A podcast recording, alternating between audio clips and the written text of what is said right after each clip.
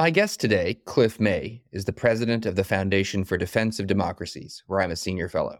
It's significant that it's democracies, plural, the implication being that the defense of specific democracies, especially ours, is a different matter than the abstract defense of the concept. We get into that issue as we discuss Cliff's incredible career as a journalist and policy activist, talking about the ways in which the idea of democracy should and shouldn't matter in our strategy for the world. It is a prescription for war, this Iraqi invasion of Kuwait. December 7, 1941, a date which will live in infamy. The bloody experience of Vietnam is to end in a stalemate. We continue to face a grave situation in Iran. The people who knock these buildings down will hear all of us soon. We shall fight on the beaches, we shall fight on the landing grounds, we shall fight in the fields and in the streets. We shall never surrender. For maps, videos, and images, follow us on Instagram, and also feel free to follow me on Twitter at Aaron B. MacLean. Hi, I'm Aaron MacLean. Thanks for joining School of War. Delighted to be joined today by Cliff May, who is the founder and president of the Foundation for Defense of Democracies. Also, my boss. So thanks, Cliff, for coming on the show here. I hope I do okay. And I'm I'm looking at your bio here, and I have to say, I'm just gonna I'm just gonna name some highlights here as I, I go through. Foreign correspondent and editor at the New York Times, amongst other publications, served all over the world in that capacity. You were a commissioner on the United States Commission on International Religious Freedom. You served on the Iraq Study Group, served on the Bipartisan Advisory Committee on Democracy Promotion, which is something we'll get to later. You were communications director for the Republican National Committee back when the Republican Party used to win elections in 2000, which I think was a was a good year for for the Republican Party. On top of all of this, you are also in a very elect group, possibly the only member, I, I've not done the research on this, of conservatives who have gone toe to toe with Jon Stewart at The Daily Show in his prime, not 2023 kind of preachy, annoying Jon Stewart, but, you know, 2005 ish, really funny, really dangerous Jon Stewart. And not only lived to tell the tale, but I actually think got the better of him. So, Cliff May, thank you for joining the show. Thanks, Aaron. I love the I love the program, and I'm glad to be with you. What was it like being? I I, I realize that we are some 20 years after the fact here, but may as well start with something fun. What was it like uh, defeating Jon Jon Stewart in, uh, in in in battle? I, I don't see it as defeating. I would first of all, I would say it was very very scary. I mean, I, I had I had done many interviews from you know people like Bill O'Reilly and all kinds, but I knew this would be different. And I and people I went for advice said this will be different because he has a weapon you do not have in this combat. He has humor, and you do not. And don't think you did. You may think you're a funny guy, but don't try to be funny because you'll get beaten. And it was actually, I got just full disclosure, it was Bill Kristol who who told me that. He I was gonna, you can do this, but be very careful. And of course, I broke the rule. And how did I break the rule? So the the subject was enhanced interrogations, torture, that sort of thing. And Jon Stewart is introducing it. He's talking about waterboarding. He's talking about sleep deprivation. He's talking about lights and loud music. And he's going on about whether it's torture, where there's a, and he pauses at one point, and I couldn't help myself. I just leaned in and I said, Excuse me, but how are you going to make this funny? and the studio audience broke up, and he broke up, and actually it broke the ice, and it really helped uh, helped us for the remainder of the conversation. And what I have to say in his favor is he wasn't just reading off questions or talking points, even though he disagreed with me on the subject. He has he showed genuine intellectual curiosity. But the but here's the here's the other the other part of it. At one point, I I got a little bit aggressive and I said, Jon, if you think that spritzing water up the nostrils of Khalid Sheikh Mohammed, if you think that's torture, and you think we're war criminals for doing that, then I guess you think I don't know that President Truman is a war criminal after all because he dropped bombs on Hiroshima and Nagasaki. And he said, Yeah, I do. That's exactly right. I do. I said, Okay, okay. And when the camera stopped and the, it, he leaned over to me and he said, I cannot believe you just got me to call Truman a war criminal. Damn it. Two nights later, he came back on the show and he said, Look, I had a very lively uh, discussion with Cliff May from the Foundation for Defense of Democracies a couple of days ago. You may have heard it, may have not. You can watch it on our website. But at one point, I, I said I thought President Truman uh, was a war criminal. I've given that some thought, and actually, I I don't think that's that, that's true. I want to just just crazy, but he never said why. He never expressed the logic that says Khalid Sheikh Mohammed, who is alive and well today, he gained weight at Guantanamo, that somehow we are war criminals for what we did to him, but not, but Truman isn't. It's a hard question, enhanced interrogations, torture, all that stuff, and we won't go into it today, I hope. Uh, it, it, wasn't our it wasn't our uh, our subject that we were going to talk about. I just remember another throwback to the the aughts, the Vanity Fair article where Christopher Hitchens allowed himself to be waterboarded. Another classic of the period and classic of the and it was my contention that if you can be waterboarded, go back home, pour yourself a scotch, light a cigarette, and write a piece for Vanity Fair. You haven't you haven't been tortured. It's a bit off the wall here, but since you raised Harry Truman, have you seen Oppenheimer? I haven't yet seen. I haven't oh, okay. seen Oppenheimer. I haven't even seen Barbie. I haven't seen any of that yet. yet. Gary Oldman does, in my opinion, he's been a little criticized by, uh, for it in some quarters. I think he does a fantastic job as, mm. as Truman when they when they replay the famous Oppenheimer Truman interview. I think more or less line by line as it actually happened. Mm. He has a great. There's a great Gary Oldman moment where he switches from black, back slapping politician to more or less unmasked contempt for mm-hmm. Oppenheimer's Oppenheimer's, in his opinion, misplaced moral angst. A wonderful um, actor, Gary Oldman, one of my favorites.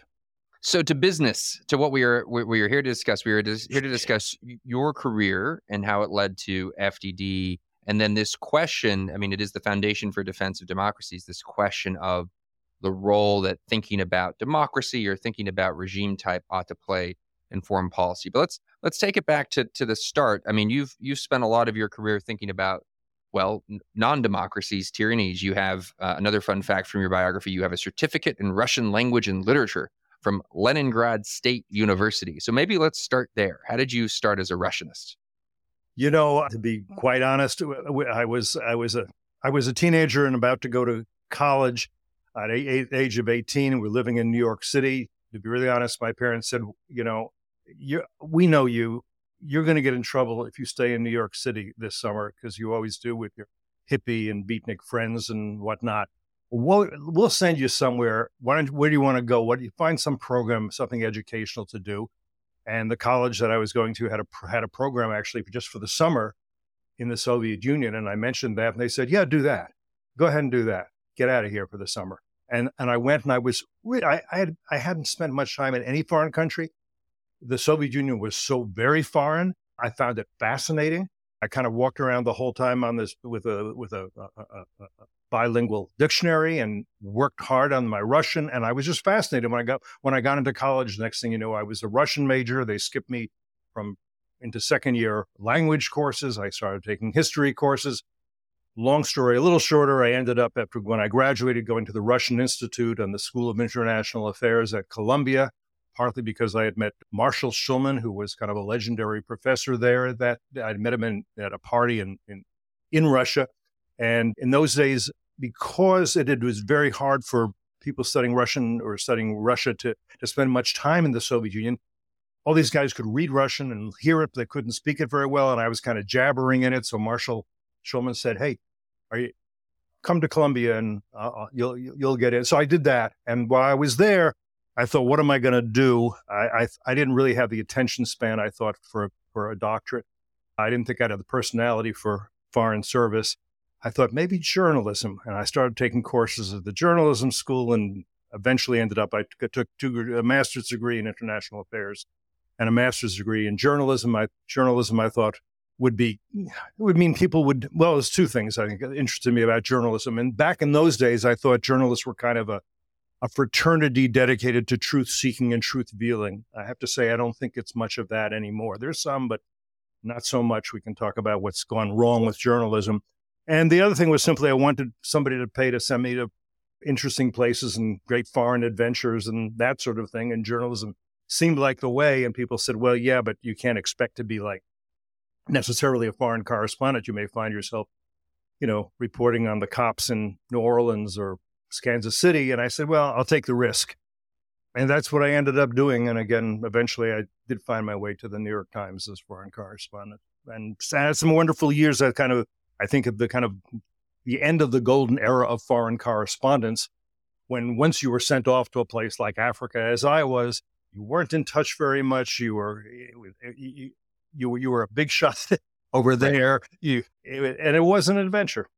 And and there was a sort of first of all, it was well funded, right? Um, Very all these funded in those had Yeah, you could write checks and you could have, Yeah. you could be very creative. Let me say it this way: again, I can't get any trouble anymore. One could be, and some journalists were uh, very famous for the creativity of their expense accounts. I'm, I'm not saying I did anything wrong. I'm just saying I didn't. I didn't quibble. Here's here's a question. So it's I- I mean I um I'm familiar with foreign correspondency mostly through the writings of Evelyn Waugh, and of course the in the then the British conception of it then as I think to an extent now there's a certain lack of self seriousness and, and extraordinary cynicism. There's the wonderful moment in Scoop. One of my Uh, right, favorite I think books ever, right. ever, ever. Scoop, wonderful book, uh, funny. Go ahead. I think it's in Scoop, right, where the the garden correspondent uh, of of the Times is accidentally sent as the as the war correspondent to some obscure civil war in Africa. And is it in Scoop or am I am I I maybe I think that's in- this where where where where there's a telegram, some correspondent from another newspaper gets shot, and there's a telegram sent to the reporter, you know, reporter from you know Herald Tribune or whatever, shot. Why you not shot? It- I may be conflating things here, but all of that speaks to the spirit of the British enterprise of foreign foreign correspondency. But I assume that the New York Times there was a greater air of we are we are here to tell the story of the world, a sort of justified seriousness. perhaps. maybe not, maybe not. It's it's hard hard to say. Look, I think Scoop is. I mean, I recommend it to any of your listeners who haven't because it's such a classic boot from the beast. If you remember the correspondent, not Max Boot, by the way, we're talking about here, but but someone else. No, well, listen, we took as a new as a foreign correspondent for the New York Times. I took my I took my job seriously. I took myself seriously, and it was you know it was not it was interesting. It was interesting work. I would say in Africa it was often very difficult work. It was hard to get around. It was hard to get interviews even though people want, they were very careful what they would say to you. It was sometimes hard to get your stories out. I mean, I learned how to use a telex machine and cut a tape and string it through from a, you know, bush stations while I'm swatting mosquitoes. But uh, I enjoyed the adventure of it. So uh, well, let's fast forward a bit to the turn of the century and the, the period leading up to, to 9-11. I want to talk about FDD, which of course today, uh, where I have the honor of being a fellow, and which which today is, you know, it's a it's a significant player in Washington D.C. It has a real voice and real impact. Taking it back to its founding, what what made you? I mean, it's worked out, but what made you look at the landscape of Washington D.C. and think, you know, what we need? We need another think tank. That's what Washington D.C. needs. It, it wasn't my idea. What happened was I had a visit, and it was, about, and oddly enough, it was about a week before the attacks of 9 11. And that visit was from Jack Kemp and Jeane Kirkpatrick. I mean, you know who those people are. I find our young interns often don't very quickly. Jeane Kirkpatrick was ambassador, first woman who was ambassador to the United Nations, a lifelong Democrat who went to work for Ronald Reagan, famously. And the other person was Jack Kemp, who I had covered when he was running for president, running for president in the primaries against Bush, flying around the country with him. He was Congress. He was a quarterback for the Buffalo Bills. He was a congressman. He later became Secretary of HUD. He ran with Bob Dole uh, on the uh, number two slot on the presidential ticket as vice. I, I, knew the two of them from my journalistic career at the New York Times. They came to see me one day. I was actually working for some kind of fancy consulting firm. And basically, what they said is look, we think the United States is taking a holiday from history. We think the United States is taking a peace dividend prematurely. People think the Berlin Wall fell. We have no enemies. Is that so? What happened to us in Lebanon in 1983? What happened to us in New York in 1993? What happened to us at Khobar Towers in 1996? How come two of our embassies got bombed in Africa in 1998? How come the USS, USS Cole got attacked by a suicide bomber in 2000? I said, we can go on about this, but what we want to know, and we're asking you as a consultant and a researcher at this point, Cliff, is anybody seriously focusing and connecting the dots among these things and saying, oh, you know what? The United States has some serious enemies, some serious adversaries. There are ideologies, regimes, individuals, groups that are justifying and promoting and sponsoring terrorism. And it could get pretty bad. You know, let's, let's, don't we need to look at this? Look at what's going on with, with Israel. People, uh, I'm, we're worried not just about the terrorism, but how people justify it. Oh, they have grievances. They have legitimate grievances. Well, legitimate grievances or whatever grievances do not give you license or should not to murder other people's children. So I said, go look. And I said, what a fascinating research subject. I'll get back to you. Tried to, began to do that. 9 11 happens. I meet with them again. I say, This is what you feared and anticipated, isn't it? And they said, Precisely so. What have you found? And I said, Actually, I think this subject is being avoided because it has religious dimensions, which no one wants to talk about. I don't see think tanks looking at it. I don't think universities are for sure. I don't think the media wants to know about this particularly.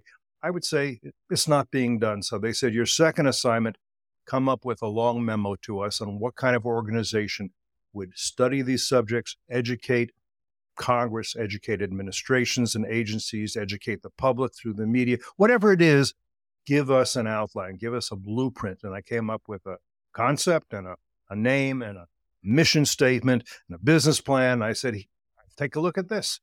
Yeah. They read it. They came back to me. They said, yeah, this is pretty much what we had in mind. We think this is a good idea. I said, well, I'm glad I could be helpful.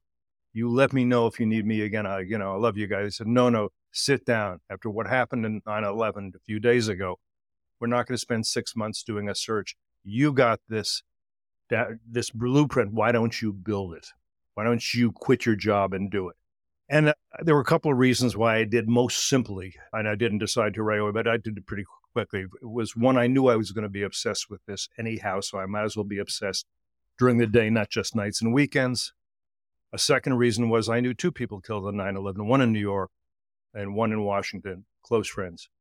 And the third was as a young correspondent in 1979, I had been assigned to cover the revolution in Iran. And it had been running through my head ever since. And, and I, I think this is true that that revolution, which is not an Iranian revolution, but an Islamic revolution, that was the, the, the beginning of the age of, of, of, of sacred terror. Yes, that revolution was Shia and Persian, but it galvanized the Sunni Arab world, who essentially said, This is a humiliation. Here's the first modern nation state, the Islamic Republic of Iran, dedicated, committed to a jihad against the West. And it is Shia and it's Persian. Where is ours? Where's the Arab Sunni version? And their view was at that point, it's supposed to be the Saudi Arabia, but the Saudi royals are having too good a time shopping in Paris, skiing in Gstaad, and drinking whiskey with their infidel buddies in Washington. And I would argue that from that seed, Al Qaeda sprouted. And with this in mind, I thought, okay, I want to do this. I have a I have a reason for asking this question, uh, which is that I've been teaching for a while. I teach most summers these days, and I'm used to students who don't really remember 9/11. But I've just crossed the line in the last few years where I have students who were not alive Wow. on 9/11, Yeah, yeah. which is a whole nother. It's also like a memento mori for me personally, which I know you understand. But do you feel comfortable talking about your two friends who who died on 9/11? I, I just think it's worth talking about it. It's worth talking about the day because people don't. I mean, the, the the young people don't know about it. Yeah, I mean, eh, Barbara Olson, in, who died on the plane in Washington, was fairly well known character. I can't say she's my best friend, but she was certainly a friend and an acquaintance. I'd run into her in the green room in those days. Anybody was on TV met us like a club in the green room. I'd seen her just a few days before. The person who died in New York was somebody who had been a girlfriend of mine for a long time. We actually lived together for a time in Africa, and she was just her office happened to be in in the World Trade Center. And she was somebody who would listen to the announcement saying, Don't leave your offices, we'll, come get you. And she was a very good girl, and she didn't. And when it we, when it collapsed, that was it. That, that was it. And uh, it, so on a, on a personal basis, it, it, it hit me that those two people had died. It was not, it wasn't a statistic at that point. Yeah, I, I I don't know anybody who died on 9/11. My dad had had recently, at that point, been laid to rest in Arlington, and I, I always took it personally. Eh, he's he's also in the part of the cemetery that's basically adjacent to the Pentagon, and to the part of the Pentagon that got hit. And I, I've always taken it personally, the, the proximity of the explosion, which is not quite the same thing. But that He was my fought in which wars?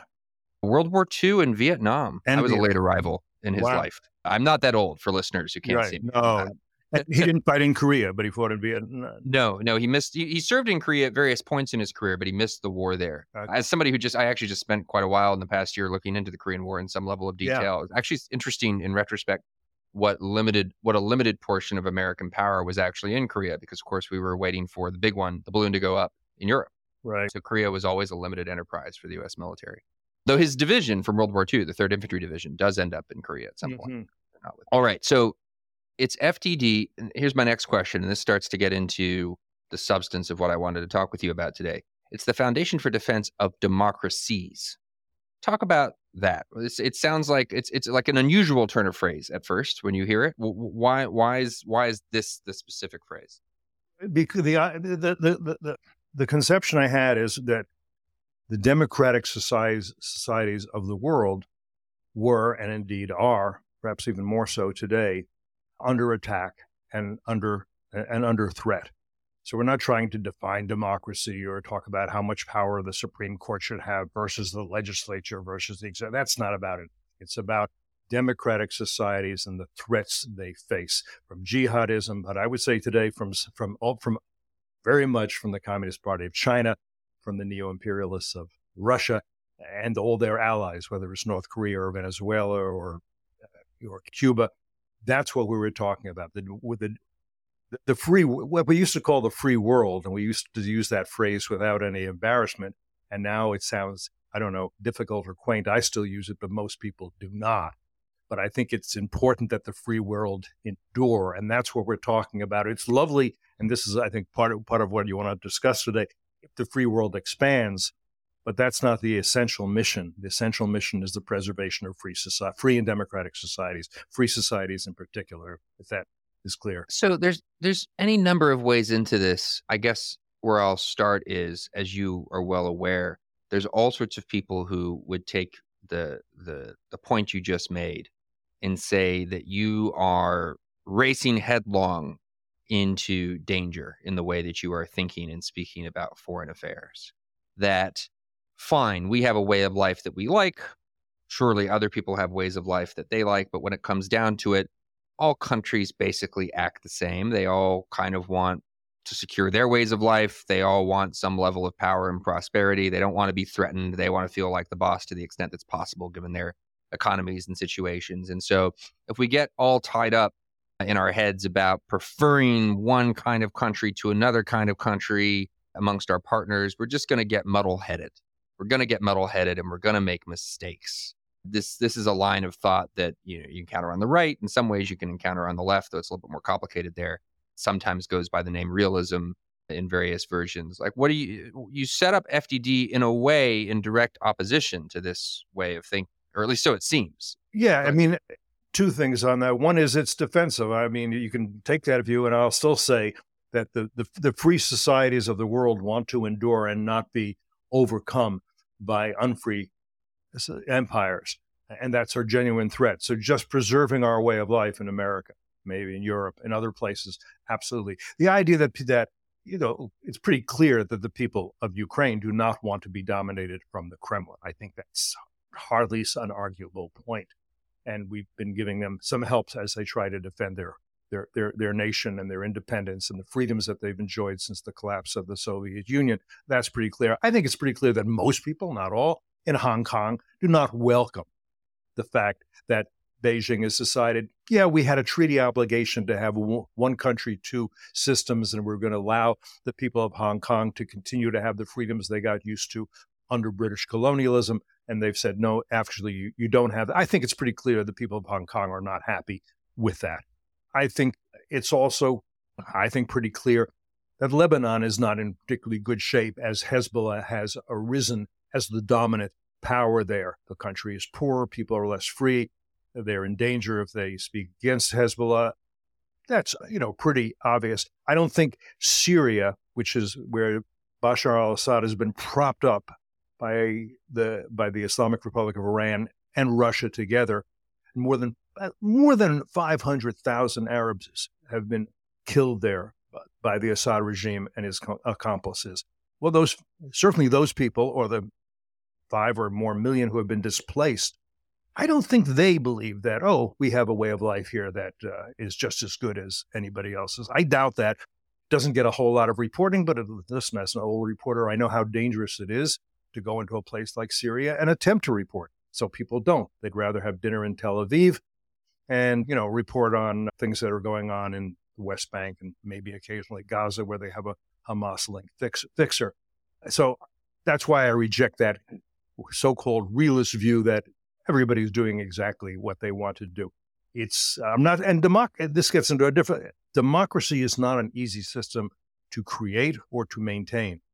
But I think most people, not everybody, would like a little bit of freedom to say what they want and not have a knock on the door at three o'clock in the morning, maybe to worship as they want and not be told not to, not to you know not to be a slave or a, or a servant of anybody of anybody else. I I don't think that's that's I don't think that's an odd, odd or eccentric idea, or idealistic either. The way you lay it out seems very reasonable, and the just to go back to the name of FDD, the Foundation for Defense of Democracies, is a kind of moderate uh, sort of expression. It's it's it's it's limited, right, in the ambition that it implies, mm-hmm. as opposed to the Foundation for Defense of Democracy, which would seem to imply a much bolder uh, yes. uh, scheme. That all said, we both lived through the the 2000 aughts. That you served on this commission about democracy promotion. I will say for myself, I've gone through my own evolution on these things. I cracked this joke about Christopher Hitchens earlier in our conversation. Christopher Hitchens read the warrant at my commissioning in the Marine Corps. he drove down to Quantico to, to to read the warrant. I remember mostly being just surprised that he drove. I, I had I just didn't picture him driving a car, but he did. And so I was all in. I was circa 2007. I was all in on the freedom agenda, and I my views have changed. My views my views have evolved. Talk about your own thinking during those years and this notion that sort of swept Washington from the president on down that we were going to promote democracy. And I mean, I'll say it because the president said it. We're going to end tyranny. We're going to yeah. end tyranny in well, our time. End tyranny always seemed to me to be a overly ambitious a, a goal. And but I, but like you, I have had an evolution, and in the same direction that you, you have. And I particularly remember the the, the most fraught moment uh, when I was on this commission on democracy promotion, reporting to Condi Rice, was when she was, the U.S. government was pushing for elections in Gaza and the West Bank. And my and I kind of took a dissenting view. There may have been some others who did, but I don't I recall. But I certainly did, saying, "Look, elections alone do not a democracy make. You need to establish certain freedoms first. If you cannot in Gaza get up on a soapbox and say, "Vote for me," and I'll end the war with Israel, and your children will will will live better, then you're not ready. And if, if the person on, the, on that soapbox knows he will not survive 24 hours having said that, then you're not ready to hold elections. That elections comes after the establishment of some basic fundamental freedoms, not afterwards. And on this, Condi Rice disagreed with me. She said, "Look, it's you got to start somewhere, and this is where we're starting." I, I do think, in retrospect, we we kind of know the answer to that because was, this was, you know, one man, one vote, one time. The election did put Hamas into power. I don't question that. But Hamas has never decided, gone back to the people and said, you still want us to rule. Mahmoud Abbas is, I think, in the 18th year uh, of a four year term over on the West Bank. He just has not gone back to the people on that. And so I, I, think establishing, before you establish voting, you want to establish some basic freedoms. And I would still say and th- this is where I'm not as maybe one would say neoconish as I used to be, or you want to establish some basic freedoms and then move from there. I mean, I think it would be good in a country that is authoritarian if, if there was freedom of speech, freedom of religion, some freedom of the press, and then maybe elections for mayor in various places, local elections, and then you build up over time because democ- because I think it is difficult not to vote in a purely tribal way and look, I think democracy is, is proving in some ways that are difficult to maintain in this country. Uh, both parties are saying, and maybe with some reason, our democracy is threatened. Well, you know, it shouldn't be. We should be able to have a robust debate over a lot of issues.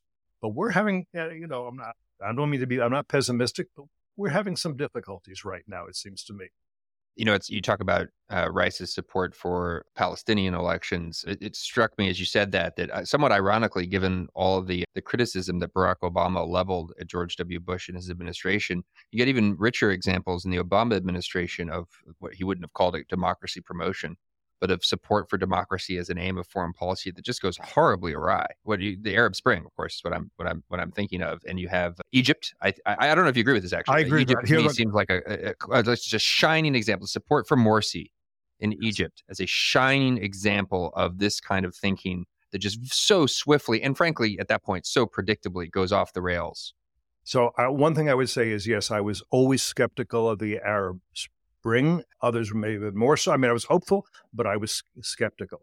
And yes, in terms of the election in, in, in, in Egypt that brought the Muslim Brotherhood to power, I did think it was, first of all, you were going to see, at the very best, you were going to see serious majoritarianism. And there are quite a few people, some I know and admire, and but who are unconcerned about majoritarianism in these countries. And I would argue that if you don't have minority rights, rights for minorities, whether it's political minorities, ethnic minorities, religious minorities, this is not a, democratic system. And the Muslim Brotherhood had no intention of saying, oh, yes, we have to have some checks and balances, separation of powers, and to be careful of our minority populations and make sure we have a free and fair elections in the future. You know, the place that that was most, where we were most encouraged about the possibility of that, if you remember, was has been to Tunisia, and now that's disappeared too, unfortunately. So yes, majoritarianism to me does not is not synonymous with democracy, and that's that's hard for some people to grasp. And when we talk about democracy, we we don't mean democracy. We in this country we don't have democracy. We have a republican form of government, which and and that's what and, and the founders, as you know very well, spent a lot of time thinking about how to avoid the tyranny of the majority, and how to avoid pure democracy. That's not at all what they wanted. That's why members of the House are elected for two years and senators for six years and presidents for four years. And you and and we have an interesting way of ele- putting Supreme Court justices into power, where it involves the executive and legislative branch, right? And then and then they have lifetime tenure. And you see there are those who are opposed to that too because they don't like the configuration of the, the current Supreme Court. It's a, it's more complex. I wish uh, people, I wish young people, I hope the young people you're talking to are spending more time learning about what about the structure of this government, how brilliant it was, and why it needs to be preserved and not wiped out. Saying, "Oh, we don't need an electoral college; we just need a majority vote." And a lot of people in California can overcome those in Wisconsin, Montana because who are they? And that's that's not that's not the democracy as we mean it. It's it seems to me that one of the recurring problems when we get optimistic about democracy flourishing in otherwise unpromising soil is that our foreign policy elites, I mean our our diplomats, our, our you know our foundation officials, you know, a certain kind of politician, the, the people who are influential in these kinds of conversations, think tank scholars, they tend to befriend elites in these other countries mm. egyptian elites you know afghan elites what have you and these foreign elites are often you know as fluent in english as they are in their native languages. They're extremely well educated. They are much wealthier on average than the average citizen of their country. And unsurprisingly they have on average much more affection for the mores and worldviews of the westerners whom they've encountered in you know graduate school or in business or or, or wherever.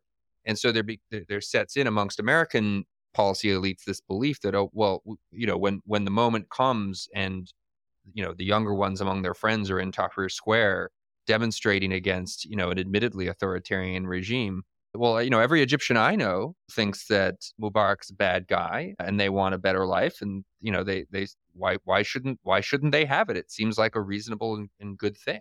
And then the election is held and it's the brotherhood that's elected of course. And this is i mean you covered the iranian revolution. I mean the pattern is alarmingly similar. But you know, my own my own evolution on this question, you know, came because of Afghanistan, because of the the deployment I spent in southern Afghanistan, far from Kabul, far from where you encounter these elites. Mm. Uh, there were no, I mean, the, the, the local elites where I was had a, had a different worldview, and I was, you know, my conversion from Hitchensism, which I had been a follower of up to that point, you know, came at the hands of some very rough encounters and rough education on the streets of, of, of Helmand province, where you know, I'd imagine that we would remove the, the Taliban boot from the neck of the oppressed Afghan farmer who would rise up and want the things that all, you know, all humans naturally want, the franchise, the vote, you know, free markets, etc. And I discovered that this was just not the situation. This was just not the case. The the the the politics in that part of the world were savage and complicated. They all revolved around the drug trade. The Taliban were one factor among many the representatives of the Kabul government were a bunch of mediocrities at best, gangsters occasionally, who certainly did not seem like the best option to the locals for how to run their community. And by the way, nobody can read. Slightly overstated. but but but not much. I mean, male literacy was in the low double digits. Female literacy was zero. Which, when you think about it, it's hard to make a democracy work when the sovereign is illiterate. And uh, let me add a couple of things here. One is, meanwhile, I mean, I remember going back to Russia after the fall of the Soviet Union to meet with at least journalists who were looking forward to an era of freedom and where they could, and freedom of the press and all of that. And this is a very Russia, whatever else, it is a very literate country. People are a lot of smart, well-educated people there. And I have to say, I was hopeful, but certainly dubious, and I, I kind of insulted my Russian guests on a number of occasions because I pointed out, for example, I've pointed out how difficult this was going to be to transition from communism to capitalism. I said, look, it's you know, it, it's sort of like there, there are, there are no recipes that you can find that tell you how to make eggs out of omelets. I can tell you loads of books in your libraries and at Columbia, where you know I went to graduate school, explaining the transition from capitalism to communism. Show me the books that show you that tell you how to go in the other direction. I said this is going to be challenging for you, and they didn't like that. They thought they were absolutely up to the task, and of course they weren't. Of course, we just had a coup in Niger, which had been one of the few fairly democratic and successful uh, places in Africa. But let me broaden this just for one second, because I want your views on this. I think that, and this is important to reflect on, because I don't think we have, after World War II, the whole idea was we America, we're not going to be imperialists. We're going to be hegemons to an extent, but we're going to have, we're going to establish an international community, a United Nations. I was recently reading something, don't ask me why, by Eleanor Roosevelt about this. And the idea that we're going to have a universal, not even global, universal Declaration of Human Rights. We would all agree on certain basic principles and values. And, and, and when I was a commissioner on the U.S. Commission on International Religious Freedom, the conceit was we were going to go to these countries and say, you know, we all agree on religious freedom, right? So let's talk about how we accomplish it here. And the fact of the matter is, we're talking about Enlightenment values, are we not? That we thought had become universal, but we were that was kind of wishful thinking. And if you look at what's uh, going on right now, and the, there's a column that your friend and mine, the great professor and scholar Waller Newell, wrote about what we call the axis of tyrannies. You've got three countries that are very, very closely aligned. I think Waller, Waller and I saw this earlier than some. Not everybody admits this yet and that's Russia, Communist China. I mean, here's neo imperialist Russia, Communist China, and Islamist Iran. And they're closely aligned now, working together in all kinds of ways. We've had naval exercises by the Chinese and Russians off Alaska. We have Shahed missile uh, drones going to Russia to kill Ukrainians. We can go on in this. The point is that none of these three countries believe in Enlightenment values. None of them. And the point is that when we talk and our diplomats talk about, well, the international community believes, no, the international, first of all, there is no international community. The values in Burma, the values in Nigeria, the values in Russia, the values in China, we, we share very few values necessarily. We want that, we wanted that to have to happen. But I don't think it has. And if it hasn't, we need to rethink what we call the, the world order. And, and this is complicated too, because just as a the last thing a fish is likely to be aware of is water. The last thing we're likely to be aware of is the global order in which we live. But the Chinese Communist Party, the Russian neo imperialists, and the Islamists of Iran, they are intent on changing it and controlling it and having a, and they and they sa- and they make a good case. They say we need multipolarity. That's what we need, multipolarity, and that means an end to Enlightenment values. And it also means this: we believe as part of this in the idea of the self of self-determination. A people, a nation, they should be able to decide for themselves and be independent, not dominated by an empire. Chinese Communist Party does not believe that. Putin does not believe that. Ali Khamenei in Iran does not believe that. They all want to dominate other countries. They don't believe in the self in the concept of self uh, determination. They don't believe in the idea of the nation state, which is a European idea, basically, is it not? I mean, it's not a, it, it is. And so if these ideas are not just being questioned, but being attacked, we have to think about what's going to replace it and what that means if, it's, if this is replaced for our children and grandchildren, what kind of world they will live in if the world order is transformed in, in the ways I'm, be, I'm just beginning to outline. Well, let me let me put a challenge to you for for that line of argument, and I, I recommend this piece to to listeners. It's a great piece that you wrote with Waller Newell in the Washington Times. Waller's been on the on the program before, by the way. We talked about uh, Vladimir Putin. That's where I first heard of it. brand of tyranny. Okay, fine. You have these three countries, bunch of bad guys, lots of bad guys in the world, but these these guys are pretty bad. Fine. And what unites them? Well, they don't like us. They don't like America and what America represents, and that does seem to be a factor in their decision making, and it does to be to, to seem to be to some extent a kind of binding agent among them.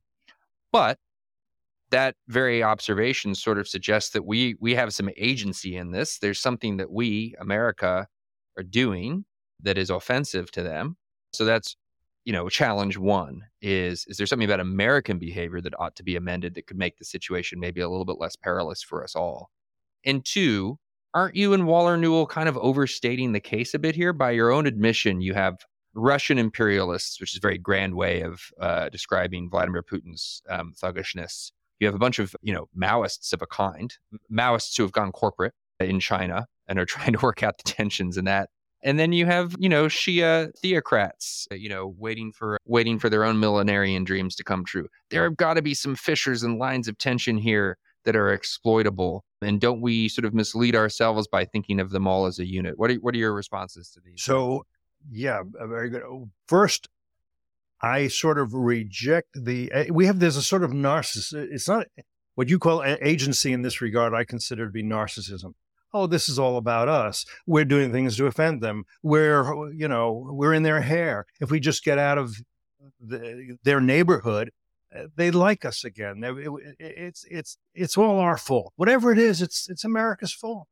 Blame America first. It's, I don't think that's true. I, you know, if you go back over history, did Genghis Khan come across the steppes into Europe because he had grievances against the, you know, the the peoples of Poland? I mean, I don't think so. It's actually the most natural thing in the world, most natural to say, I want to conquer my neighbor, right? I mean, just in a Darwinian sense, if you're a small little nation state and you don't want to conquer your neighbors and you're surrounded by other nation states, and we'll call them nation states, even though that's not really polities, and they say, well, we do, guess who's likely to, to survive at the end of the day? Those who conquer, those who march, those who loot. And that, and the, and the, in, before you had the Industrial Revolution, the way to amass wealth was looting and taking over others and taxing the farmers. And maybe if there some empire said, hey, we'll protect you, we just need 10% of your crop, others would say we need 60% and, you know, suck it up. But this that was the natural way. It was what's unnatural is for the U.S., for example, at the end of World War II, to say, you know, we're going to have uh, something we're going to call international laws. They didn't. We didn't invent that. It goes back, I know, to Grotius in the 17th century. You go, but we're going to we're going to obey those laws, and you're going to obey those laws, and we're going to have a win-win approach to things, and we're going to utilize diplomacy. We don't need to have armed combat. We were trying really a great experiment within history and we should recognize the ways in which it, it, it, it hasn't come to pass. So we think about how, what to do about it. Now, the second part of your question, to remind me, is what that I think I forgot. uh, that, that that they that they have fundamentally different worldviews and goals, and it's hard to imagine. Okay. you know, So yes, right. And so okay. And so at, for right now, the it, this axis of tyrannies, you're right. They're they are different, but they have something in common, which is this world of multipolarity and to take over. Uh, th- those are their neighbors they want to take over. And so you can imagine a world in 20 or 50 or 100 years where Asia is dominated entirely by the Communist Party of China.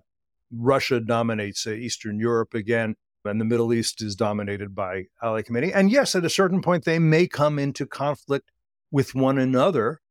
I think they understand that. I think Xi Jinping thinks, is it good for me or bad if Kazakhstan is taken over by Putin, say after he succeeds or doesn't succeed in Ukraine? Do I want that or do I want or do I want to let him have that for now? There's plenty of Asia that I might want to move populations into that has where you have re- vast resources and not much population. And why should Putin have a, a city called Vladivostok on the Sea of Japan? By the way, Vladivostok, ruler of the East. That's what that actually means, hmm. right? And it would, and I- I think Xi Jinping, but I think it's not on Xi Jinping Xi Jinping's immediate to-do list. He's smart and strategic enough to know that's that's a problem for later. Right now, Taiwan is my problem, and I want to succeed on that. Russia thinks my problem for my if I'm going to have an empire, or Putin thinks I need Ukraine. Ali Khamenei in Iran thinks I've got now Syria, I've got Lebanon. Uh, I'd like to have Iraq. I almost do, but I can't. I want to have Yemen. I don't like the Saudis, but the, the Chinese are asking me to go easy on them so I can turn more of my attention to Israel. And the main thing is that I get nuclear weapons. So I'm a big player along with Russia and China. So, yes, they have different interests, uh, but, you know, we had different interests than the Soviet Union did, and we allied to good effect in World War II. The Soviet Union had different interests from Adolf Hitler, but they allied under the Molotov Ribbentrop Pact as long as it was useful to to to Hitler. None of these guys are sentimental, and none of these guys believe that promises they make need to be kept out of some sense of honor. Yeah, there's there's another dimension to what we're talking about. You know, sort of regime type and ideology and how it how it matters or doesn't matter in, in foreign policy that I think is important and is these you know these words that we use to describe things are misleading even when people are acting in good faith and trying to you know trying to actually say what they mean in an honest way you can easily get misled because we're talking about phenomena and groups of people that are so complicated and so multivarious that that even when you're trying to be honest it's hard and a lot of the time people aren't trying to be honest and here's what i mean i was in saudi arabia uh, last fall with the foundation for defense of democracies talking to their minister of state in a, in a meeting we had with him, and we got into a, a bit of a, a debate about China. And I I suggested that Chinese imperialism was fundamentally revisionist. And if Saudi Arabia sees itself as a quote unquote realist power, his words, not mine, it ought to be it ought to look askance at the at the revisionists and revolutionaries of the world. And he immediately pushed back and said, There's no such thing as Chinese imperialism. There's French imperialism, there's British imperialism. There are long histories of those things. There's no Chinese imperialism. To which I responded, well, I think the people of Tibet or the the Muslims of, of northwest China and Xinjiang would would would you know themselves look askance at, at that observation, and the, the sort of the debate moved on. But it was striking how what to me seems obvious, which is that China, that the, the the Chinese state, dominated by Han Chinese and ruled today by the Chinese Communist Party and Xi Jinping, is clearly an empire of sorts, by which I mean the rule of one group of people over others, as opposed to, say, something Republican based on equal citizenship. Well, yeah, you're 100% right. And I don't know whether he did not get that or didn't think it was useful for him to acknowledge that. Certainly, yeah, Tibet is a separate culture, and it's not just. I mean, first thing to say is, at university campuses all over America, you have you know, imperialist studies, and it's all focused on the 19th century and ignoring the 21st century, ignoring the kind of arguments you're talking about in the in these classrooms. It's all British imperialism, French imperialism, maybe a little bit about Dutch imperialism, Belgian imperialism, but it's going on right now, and it's and it's not a. I don't think it's even questionable. Look, Xinjiang means new frontiers. What new frontiers? What does that? What does that tell you? The people of, of that region they call themselves East Turkestan. That's and they're they are much closely related to the people of Kazakhstan and the people of Uzbekistan and and all the they're they're Turkic peoples, but they've been conquered. That's absolutely absolutely the case. I've long argued, long, long, long, that Vladimir Putin believes, and he's not wrong in this, that Russia has never been a nation state. It's always been an empire and it needs to be an empire, and it can't be a successful empire without without Ukraine. I mean, the you know, the the title is Czar of all the Russias, all the Russias, Russia proper, Belarus, White Russia, Ukraine, also like New Frontier is Frontier of Russia, and he could have more. Eh, look, he's already. Georgia is almost a vassal state, unfortunately, at this point, with two provinces that he cut off in 2008. He took Crimea. He could have headed for Kazakhstan, and he would have been he might have been it might have been a smarter move, but I think if you read if you read him, the people of Ukraine, he wants Ukrainians under this empire. The other thing about the Russian Empire that we don't re- uh, always understand is most empires go abroad by ship. The Russians went did not. They went abroad on foot, crossing over into the countries around Mongolia. And there's so many small minorities that they took over in these places that couldn't really stand up. The places where they had some difficulty would be like, you know, the Caucasus, right? That's where you have the, the Chechen, the Chechens, for example. They're they're not Russians. They're under Russian domination, but the Chechens are distinct. Dagestanis are distinct. Putin defeated the Chechens, and he thought he would easily defeat as well the uh, the Ukrainians, and most of our analysts thought he would as as as as as well. There are reasons why that hasn't happened, but uh, again, I don't predict how this comes out. I'm I'm I'm concerned about how it comes out because we have seen. Look, we surrendered to the Taliban in, I, I would argue, in in Afghanistan two years ago, almost exactly since the time of what we're making this recording, and I think that was a, a dreadful thing to do and it was unnecessary. We didn't need to have, have, a huge presence there in order to protect what we had achieved and to build on it more slowly. If, if we also lose without having a boot on the ground in Ukraine, it'll be bad. Remember what Khalid Sheikh Mohammed, one of the masterminds of 9 11 attacks, the murder of Daniel Pearl, remember what he told his CIA interrogator. We don't need to defeat you Americans militarily. We just need to fight long enough and then you'll quit. I think that's how our, I, I think a lot of our enemies think that. Those are wise words. Yeah.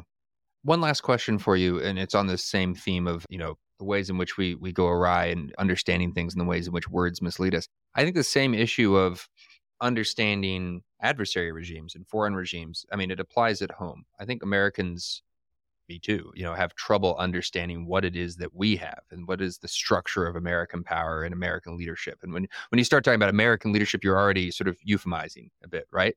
I, I tend to use phrases like that because I find the sort of radical left wing critique of America and the world to be preposterous and overstated. That we are a sort of literal empire oppressing people through various means, some overt, some sort of mis, you know through mysterious corporate structures. It seems it seems ridiculous. On the other hand, there is a there is a tradition of territorial expansion in the United States in in the North American continent. We expanded to go sea to sea. That's part of our history. We went we went overseas to to you know we fought the Spanish Empire in Cuba and the Philippines. I don't have to recite this history for you, obviously. And today we have inherited from the British Empire a role in the international system, while not imperial exactly, certainly is a, a role of, I think the academic term is primacy we don't rule other NATO countries. It's ridiculous to suggest that we do. But it's also it's it's not exactly a, a republic either, is it? So how you know how to understand American power and its advantages and disadvantages seems to me to also be part of the problem. We struggle to understand adversaries, and we kind of uh, struggle to understand our, ourselves. I don't know if you, you agree with that. I, I, do agree with that. One one thing it makes me realize is that you know we talked earlier at the beginning of this conversation of my going abroad as a foreign correspondent to places like Africa and Russia, and and I always felt that I was learning less about the countries I was visiting than I was about the United States and about America and where I came from in each of these countries. I think what you're talking about is yes, it's America. Again, early on, it was, one thing, but after World War II, I think Roosevelt had some disapproval even of the British Empire.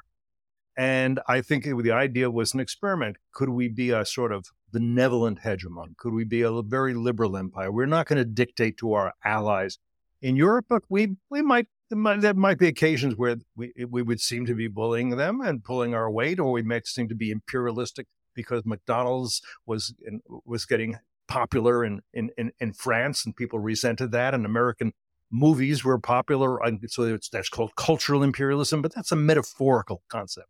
It's not the same as, for example, going on right now, where you have in, in Syria villages that where the Sunnis have been pushed out and where the Iranians are bringing in Shia from Afghanistan and from Pakistan and from Uzbekistan who have been who had volunteered or been recruited into militias and they're giving them the homes of Sunni Arabs. This is that's colonialism and that's imperialism. We don't we don't do that.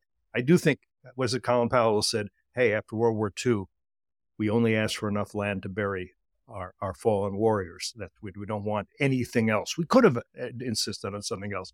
So we were not an. The idea was we would not be an empire. But the problem is if we are not. If we, the problem is if there is not American leadership in the world, what is there?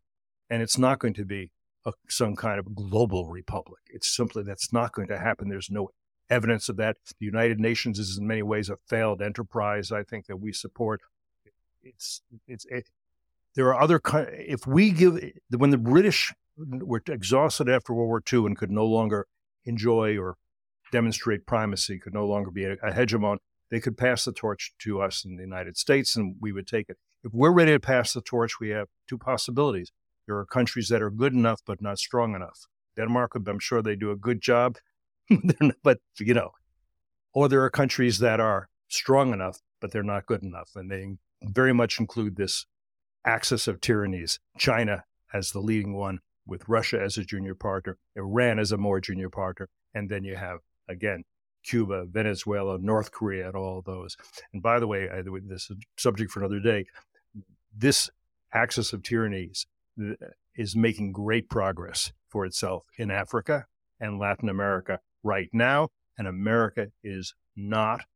It does not have policies to push back and maintain its influence in these parts of the world. Cliff May, founder and president of the Foundation for Defense of Democracies, columnist for the Washington Times. Sir, it's been a fascinating conversation. Thank you so much for coming on the show. Always fun to talk to you. Thanks, Aaron. This is a Nebulous Media production. Find us wherever you get your podcasts.